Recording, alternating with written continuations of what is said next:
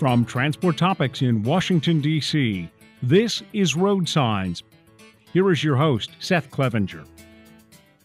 Thank you for listening to Road Signs, the podcast series from Transport Topics that explores the trends and technologies that are shaping the future of trucking.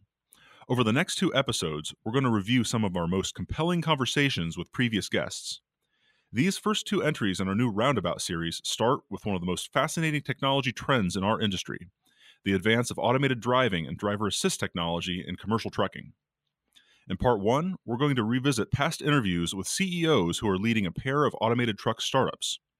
One has been testing and developing highly automated trucks, while the other is building truck platooning technology. Later in the program, we're going to return to our September 2019 interview with Chetan Mericli, co founder and CEO of platooning developer Locomation. But first, we're going to go all the way back to the debut episode of Road Signs in June of 2018 and my conversation with Alex Rodriguez, CEO of self driving truck developer Embark. Let's play that interview now.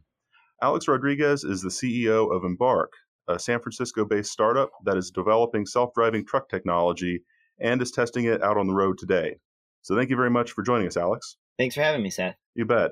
Um, Embark has been actively testing and operating self driving trucks mostly in the southwestern U.S. on Interstate 10. Today, these trucks have a safety driver behind the wheel as a backup, ready to take over when needed. But the goal is to eventually reach the point where your trucks can operate on the freeway without a driver on board. Mm-hmm. So, just how much work remains before you can confidently pull this, this safety driver out of the truck and secure approval from regulators to do so? And describe the path you'll need to take to get to that point. Yeah, so Seth, this ends up being uh, this obviously is the the million dollar question of this whole thing, um, and we're trying to make sure that we're doing it uh, in a, a, smooth, responsible cadence. I guess is sort of the key here. Um, what are the pieces that need to go into it? Uh, first off, you need to uh, you need to do a whole lot of reliability testing. So going back and forth on I ten initially this isn't going to be a United States wide thing. Initially, this is going to be a single route in the southwestern United States, as you mentioned. Uh, and so you end up, or we end up having to have a bunch of trucks out testing with safety drivers to get to a point where we can show that they're reliable enough uh, that they can safely do the whole driving task.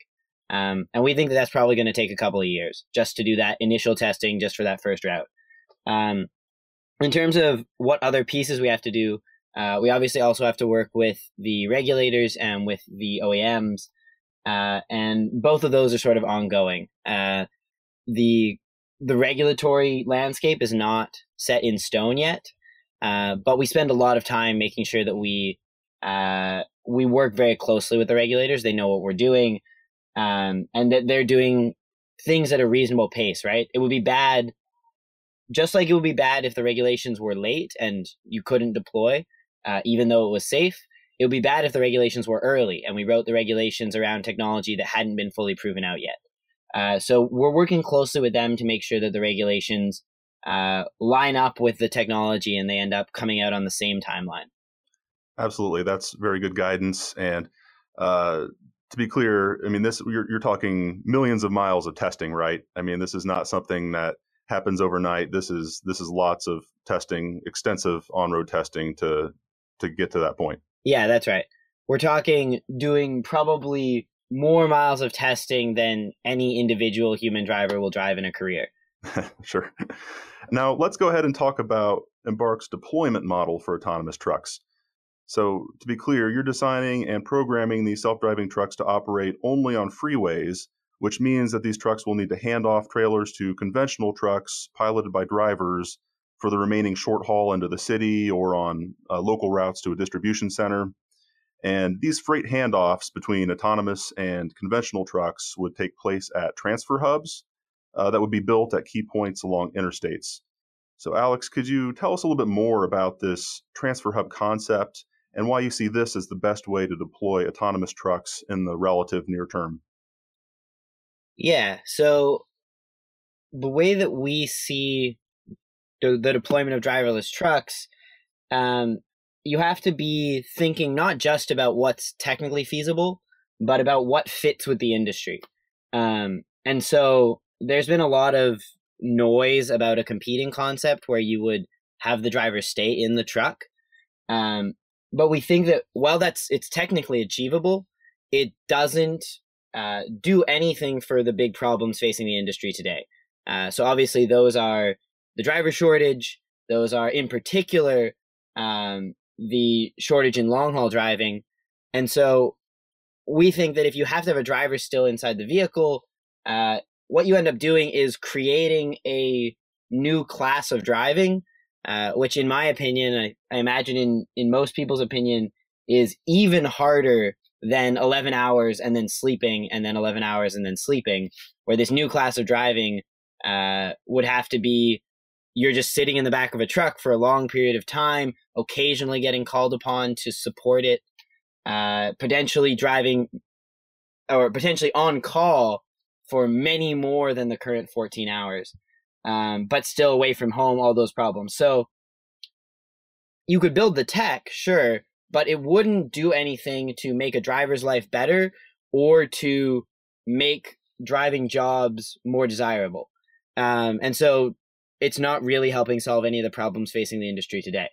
Um, by taking the transfer hub model, what we're doing is breaking the route up so that you have what used to be one big long haul route becomes two local routes with an autonomous section in the middle. And this actually is both technically feasible and now starts to address the driver shortage, where you've gone from a long haul route, which could have been one of the 50,000 that we don't have a driver to fill today. Uh, and we've actually created new local jobs, which are much easier to fill and much more desirable. Uh, and we're getting the same freight moved. Uh, and so that's a big part of the reason why we think you want to go with the transfer hubs model yes, there are other ways to do it from a technical perspective, but once you start thinking about how does this fit with the needs of the industry, how does this fit with the needs of the drivers, um, it makes a lot more sense to try and allow drivers to stay local in in their own city. Sure, you know, as you said, you know, the the driver is the is the real constraint that the the industry is facing right now. So uh, this is this this concept of transfer hubs is really aimed at finding a way to make that work for the driver and and make the job better for the driver. Um, you know, and just looking at the technology side of this, by restricting the scope of operations to the freeways, you can introduce autonomous trucks much sooner, right? You know, it'll take a lot longer to develop autonomous trucks that can go, in theory, anywhere that a truck today can go with a driver, right? Yes. Uh, it will take a lot longer because it's much, much harder to do from a technical perspective to drive in the city. And also, it's much harder from a logistical perspective. There's a lot of interaction with the end customer, pre trip, post trip inspection, bills of lading, uh, m- maybe loading in certain locations. Uh, there's a lot of detail at the beginning and the end of a trip that is really best suited to a person, uh, along with it being a much harder driving job. Whereas once you get out onto the interstate, uh, there's a lot less things that are going on. 10 everyday uses of transport topics on Alexa. 1. While you get ready for work in the morning. 2. While you cook breakfast. 3. While you eat breakfast. 4. While you drive to work. 5. While you're at work. 6. While you eat your lunch. 7. While you're driving home. 8. While you cook dinner. 9. While you eat dinner. 10. While well, let's face it, it's one minute with today's biggest industry headlines. The listening options are endless, so why be confined to 10? Simply say, OK, Google, talk to transport topics. When we think about autonomy, when we think about automation in this industry, you know, there's always the question of what will the emergence of autonomous trucks mean for truck driving jobs in the years ahead? So, what are your thoughts, Alex? You know, how will this job change? And what would you say to somebody who's concerned that the truck driving job might just disappear altogether? Yeah. So, I guess I, w- I would say a couple different things. The first one is uh, don't believe the hype. Uh, the media loves sensationalist stories about how there will be no driving jobs in two years from now, which is just not in line with the reality of the technical development. Um, this is a gigantic industry with a huge variety of different driving tasks, which are each individually very hard, and all of which are going to take a bunch of time to do. And so uh, I don't see, for example, uh, city driving or even driving in uh, snowy northern areas happening anytime in the next decade. Uh, so the first thing I think to say is don't believe the hype. Uh, the media has their reasons for trying to make things uh, overblown, but but it's just not realistic. Um, the second thing that I would say is that there are a lot of, as I said before, parts of the driving task that I think are not well suited to automation. That are are much better done by a person, uh, and I don't think that's going to change anytime in the near future. So, uh, although we might see automation in chunks of the job that make sense, like uh, driving long interstate stretches on good quality roads. Uh, there are whole big chunks of the industry that you're unlikely to ever get to. For example, I don't think we'll ever do uh, hazmat. I don't think that we're ever going to be doing like last mile drop off or pickup for the vast majority of situations. Um, and so that's sort of the second piece is one, don't believe the hype. It's going to be a lot slower than people say. Two, it's not going to be everything. It's going to be sort of piecemeal, bit by bit, and it's not going to cover the whole industry. Um, and so I think that means that when you account for the big shortage that currently exists and for the huge amount of turnover that already exists in trucking, that uh, pretty much anybody who is presently in the industry and wants to continue in the industry is going to be able to find a job. Uh, and then the third thing I would say is uh, that we really don't know the answer. So it's going to be slower. It's going to be less absolute, uh, and and also that uh, we it's hard to predict the deployment of technologies, and so uh, I think it's possible that the total number of drivers decreases as a result of automation 15 20 years from now um, it's also possible that it doesn't uh, because, for example, right now we have 50,000 routes that are unfilled. If we fill those in part using automation and in part using local drivers, we actually have more driving jobs than we had before. Um, and so there are a bunch of different variables, uh, and I don't pretend to know exactly how it's going to play out, but I think it's going to play out in a, a slower, smoother uh, way than the hype would have you believe. Okay, yeah, that's that's very helpful. You know, that perspective on what we're really looking at, uh, you know, in the years and decades ahead. And you know, we often think about the potential for autonomous trucks to improve safety. Uh, we maybe even think about the potential to reduce labor costs at some point in the future. Uh, but let's also take a moment to consider the potential for autonomy to improve productivity in the industry. So earlier this year, uh, an Embark truck completed a coast to coast test run along the length of I 10 from LA to Jacksonville, Florida. And there was a safety driver behind the wheel uh, who was, of course, still beholden to hours of service limits. So this run took the normal five days. Uh, but in theory, if you reach the point where you can remove the driver and the truck can operate around the clock or close to it, suddenly that journey can complete, be completed in uh, two days instead of five. So, what are your thoughts on just how that could transform the supply chain someday? Yeah, I think this is one of the gigantic pieces of automation that a lot of people don't talk about or don't consider. If you allow a vehicle to operate 24 uh, 7, you completely change how supply chains need to be set up, right? We're talking about the time to get things from any place to any other place that's more than 11 hours away suddenly dropping in half. We're talking about uh, being able to achieve, like when you say here, two days instead of five, like for context, that's now going, like, we're now talking closer to air freight speeds than what it presently takes a truck to cross the country. Um, and so that's radical. Again, I was talking about earlier, uh, what are ways this is going to change the industry? Uh, one of the things we might not predict, maybe a lot of air freight switches to trucks, um, and that actually increases demand. Anyway, uh, you're going to change the speed of things, and you're also going to change the layout of distribution centers. Right today, the major LTL networks are all set up so that their uh, DCs are all 11 hours apart, um, so that you can drive from one, switch in the middle, and then drive back. And obviously, if you can go 24 7, that completely changes how you set up warehouses. Uh, so you're going to see things moving a lot faster. You're going to see things like uh, Amazon shipping becoming cheaper and being able to get one day shipping uh, instead of two day shipping or two day shipping instead of one week shipping. Uh, and we're talking about being able to radically improve the efficiency of warehouses, supply chains, and just in time manufacturing. All right, well, this will all be fascinating to watch moving forward, that's for sure. Uh, we certainly live in a very interesting time for the transportation industry. It's, it's a fun time to be in this industry and, uh, and for me to, to write about it and, and report about it. Uh, and thanks again, Alex, for participating in the podcast. It was great to chat with you. Thanks for having me, Seth. Cheers.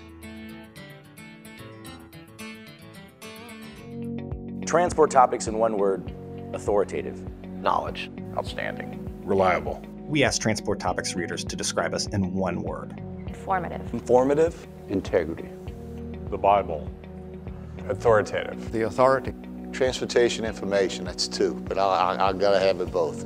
Physically large. Yes. Oh, that's two words. Visit influence.ttnews.com forward slash say hello to find out what they're talking about.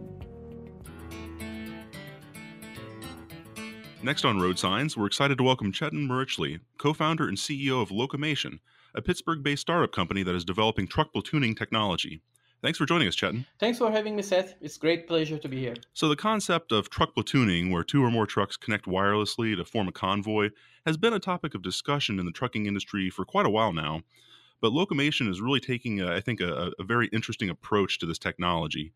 So, in a nutshell, your company is developing a two truck platooning system where the follower truck can drive itself with no input. And that means the driver in that truck can actually step away from driving and even go off duty. But of course, you can explain this a lot better than me, Chetan. So, you know, how does your system work? Well, you actually explained it uh, quite well, but let me elaborate a little bit and give an example. Uh, assume that we have two trucks, as you said, and we have two drivers. The drivers uh, drive the trucks completely manually, just like they do today, to get through the urban areas, to get through the congested traffics, uh, etc., up until they are on the freeway. Once they're on the freeway, they engage our system. Assume that there's a big green button and you press the button, and now the two trucks form a convoy. Once the system is engaged, the driver in the front truck remains in control. In fact, assumes the control of the entire convoy. And the driver in the follower truck now can leave the driver's seat and go off duty and go rest, sleep, read a book, or browse the internet.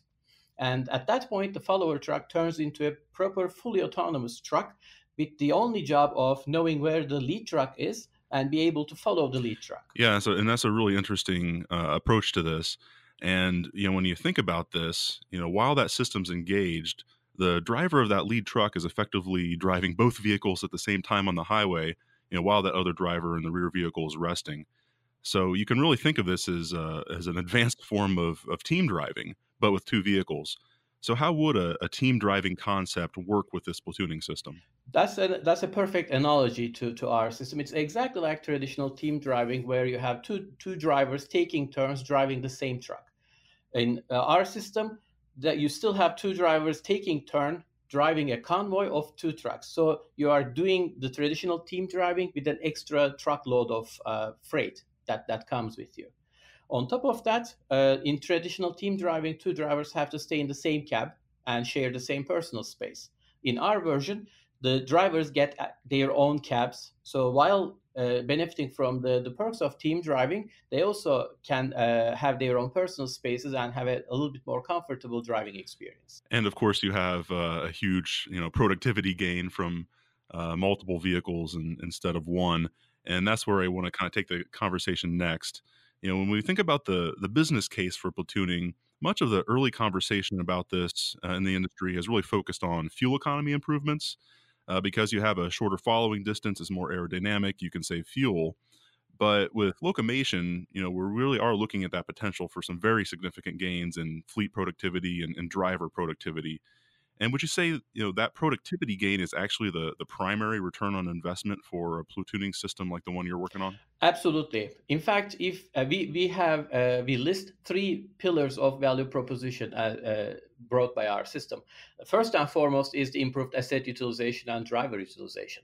That's definitely number one. The second one is improved safety through assistance of the autonomy. And the third one is, of course, the fuel savings. We cannot over, overlook the, the fuel savings. There are some significant numbers there. But when you look at the bottom line and uh, look at the dollar values, the uh, benefits or the savings coming from improved asset utilization and improved driver time actually is about a magnitude higher than what you would gain from the fuel uh, fuel efficiency. Sure. And can you quantify at all uh, what types of uh, productivity gain you might see? You know, if a, if a carrier is able to uh, roll the system out, just how much better in terms of uh, utilization and uh, of both uh, the equipment and uh, driver time do you really see here? So when you look at the, the industry norms today, uh, the average utilization time per day is about seven and a half hours. And with our system, in an ideal case, we would like to be able to push it up to uh, 10 and a half hours per driver shift, which is actually the physical limit what a driver can do. And uh, on a per truck basis, we would like to see numbers close to 22 hours a day or even 23 hours a day, except for some very light uh, pre-trip, post-trip inspections and some fuel, refueling activities. Of course, the actual uh, realizations will depend on the actual routes and the actual scheduling uh, system per fleet, but the uh, theoretical gains are there. Yeah, it's really fascinating, but I mean, when you think about how you could really potentially reap the, the productivity benefits of a system like this, there's also an important question to answer from a regulatory standpoint. Uh, and that really deals with hours of service. You know, if, if the driver of the following truck is resting in the sleeper berth, you know, will that driver be considered off duty, or will that still count toward uh, driving time under hours of service rules? You know, it really is, a, I think, a central question, and I want to understand Locomation's approach to that question and how will the regulations need to change to take full advantage of a platooning system like this? Uh, for that particular uh, hours of service concern that you brought up, the, the regulation is already there. In fact, there is a very recent ruling declaring the sleeper berth time non-compensable. Uh, so the drivers uh, sleep uh, drivers uh, cruising in a moving truck, but in the sleeper berth and not actively driving, are already considered off duty.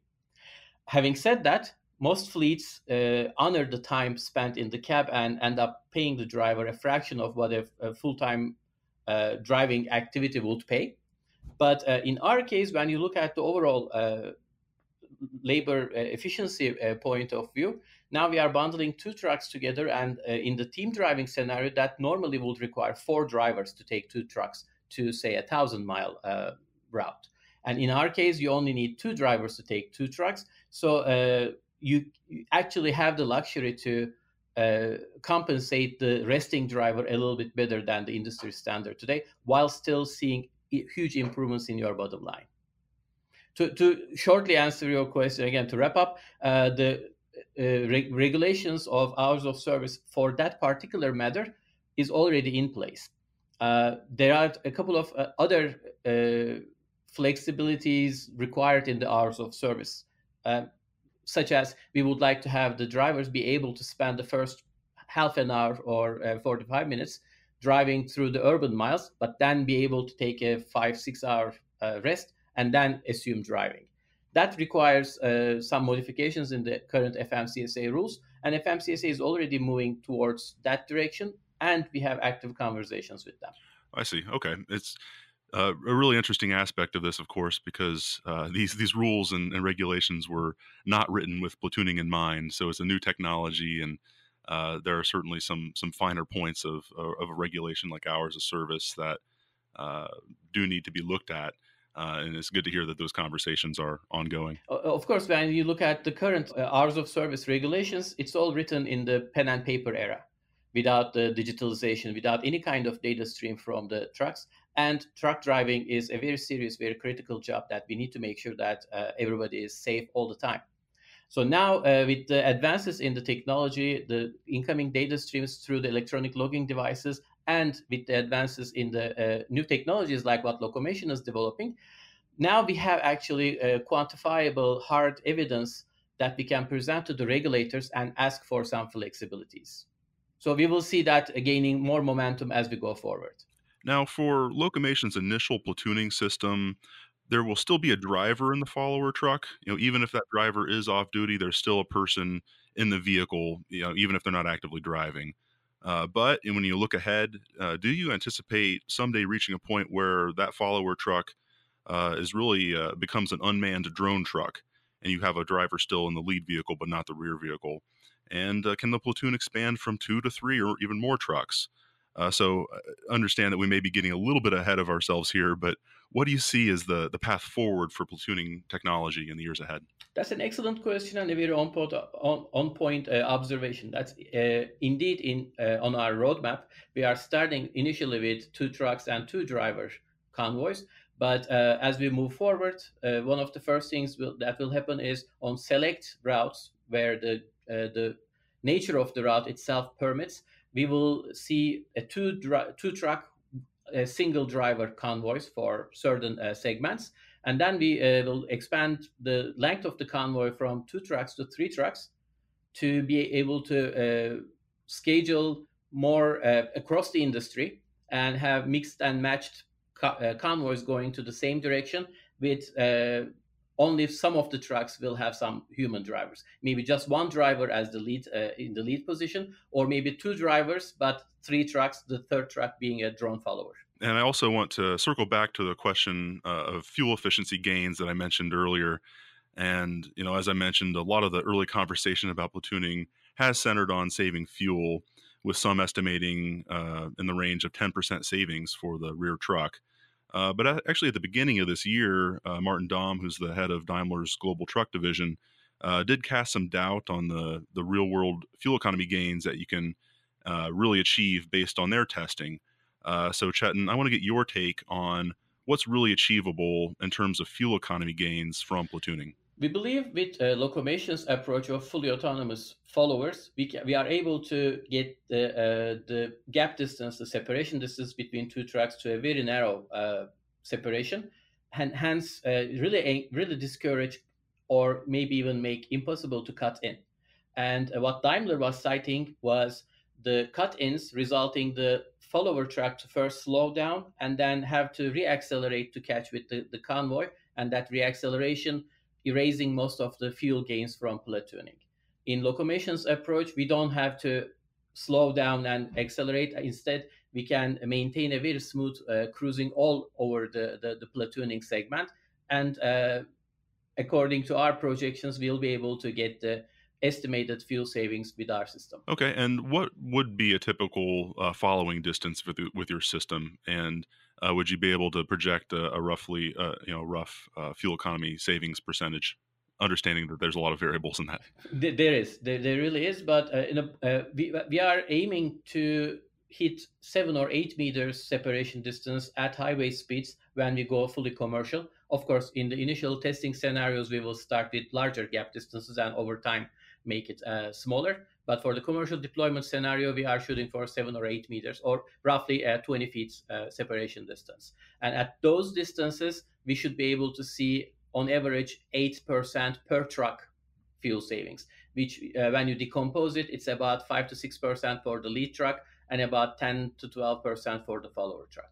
Now, before we continue, I, I do want to rewind a little bit and you know, talk a little bit about your background and also how you started Locomation.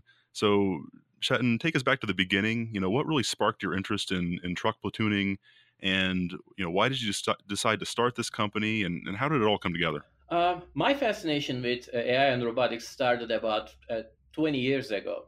And uh, since then, I devoted my career in understanding how to make robots, mobile robots, more intelligent and more useful. And I've always been fascinated with the systems engineering aspect of it, building entire systems to address real world problems. About 10 years ago, I joined Carnegie Mellon University, and I spent a good half, good part of the last decade at National Robotics Engineering Center, which is the applied R&D branch of Robotics Institute of Carnegie Mellon, uh, where I met most of my co-founders there, and we've spent a lot of time uh, collectively over 100 years uh, working on autonomous vehicles.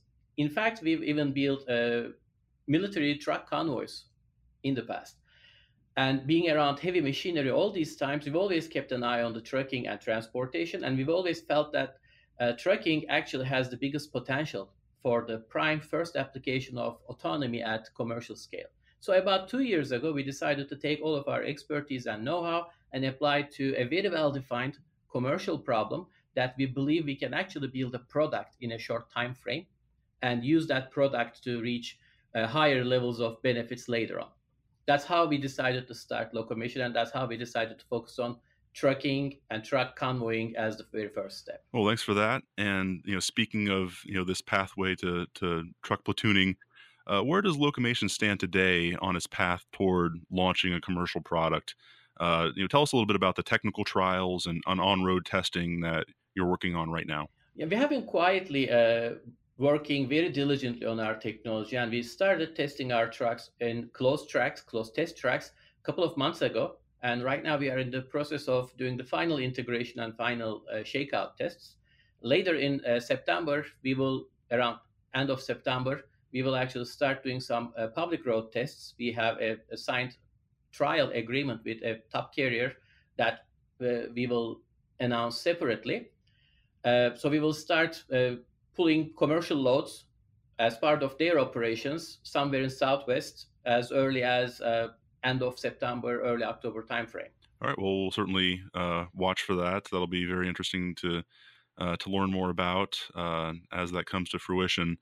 And uh, you kind of looking ahead, uh, how soon might we see a broad commercial launch of this platooning system? Not just trials, but you know, reaching a point where a fleet can actually go order and install uh, your technology and, and, deploy your technology. We are aiming to start shipping the very first commercial units sometime in the calendar year of 2021. Okay.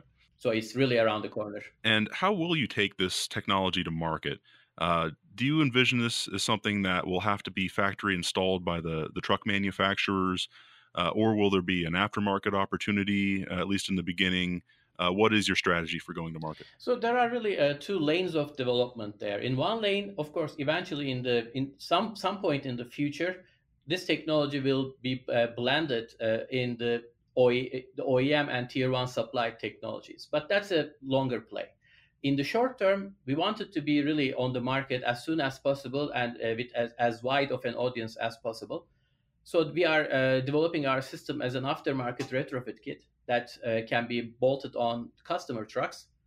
Uh, and we envision that from this initial aftermarket kit design, we will have a gradual path towards deeper and deeper integration with the existing OEM and tier one designs.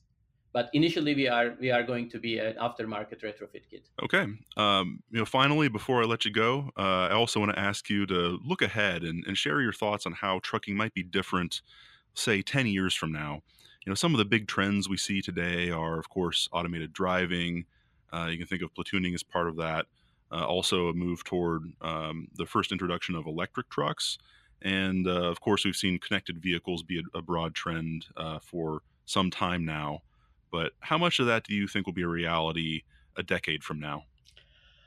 I think we will see bits and pieces of all. So we will definitely see some early uh, generation electric trucks in the short haul parts or the last mile or last uh, couple of tens of miles delivery part. We will definitely see a lot more connected vehicles with different levels of automation. And we will definitely see some automated driving. Uh, I, I believe in the next decade, we will start seeing some fully driverless trucks on select routes, but I don't think it's going to be a blanket solution, and we will not have every single semi truck driving itself with no human uh, present on the cab in the next decade. So there will be progress all over, but uh, we are not going to hit the eventual very, very uh, long term goals in the next 10 years. All this stuff takes time, of course. It takes time. Usually it's more of, a, of an evolution than a revolution, but uh, we are on the cusp of a lot of very uh, interesting developments in, in, trucking, to say the least. Absolutely. And evolution is not a very bad thing as long as uh, you can be cognizant and resourceful about uh, embracing the evolution and make sure that you are getting the best uh, commercial benefits out of what is possible and available today rather than just waiting for a, a multi-decade uh, research experiment to pan out. You know, this has really been a, a, fascinating conversation, but I think we've reached a pretty good stopping point here. So, just want to say thanks again for joining us, Cetin, and, and sharing all your thoughts and you know all the very interesting stuff that you're working on at Locomation. It's been a delight and great pleasure. Thanks so thanks so much again for having me, Seth. From time to time, an issue commands so much of the industry's attention that it requires a deeper dive a resource readers can turn to. a Transport Topics special report. In 2019, we produced two. One on the rising tide of electric trucks that are promising to reshape how goods are moved down the road. We also examined trends in trucking and insurance, with particular focus on how new technologies help motor carriers eliminate risk and how this is influencing insurers' underwriting practices. I'm Joe Howard, Executive Editor here at Transport Topics, and I invite you to learn more about our special reports and reserve your copy of the next one at ttn.ws/special. The advance of automated driving technology is raising a lot of exciting possibilities for enhancing safety and efficiency in the trucking industry. But this technology is taking many different forms. First off, automation will further improve the active safety systems that are already supporting many truck drivers as they deliver the nation's freight. At the same time, companies such as Embark are testing highly automated trucks designed to operate in hub to hub operations. And others, like Locomation, are developing truck platooning technology that could enhance driver productivity. These startup companies are emblematic of an influx of new talent and venture capital targeting the trucking industry. We'll continue this conversation soon in part two of our Road Signs Roundabout series on automated trucks. If you've enjoyed this podcast, please let others know. Rate and review us on Apple Podcasts and Spotify. If my questions have sparked questions of your own, share them with me and the Road Signs team. You can email us at share at ttnews.com. We'll read them and respond daily. Until next time, I'm Seth Clevenger. Thank you for listening.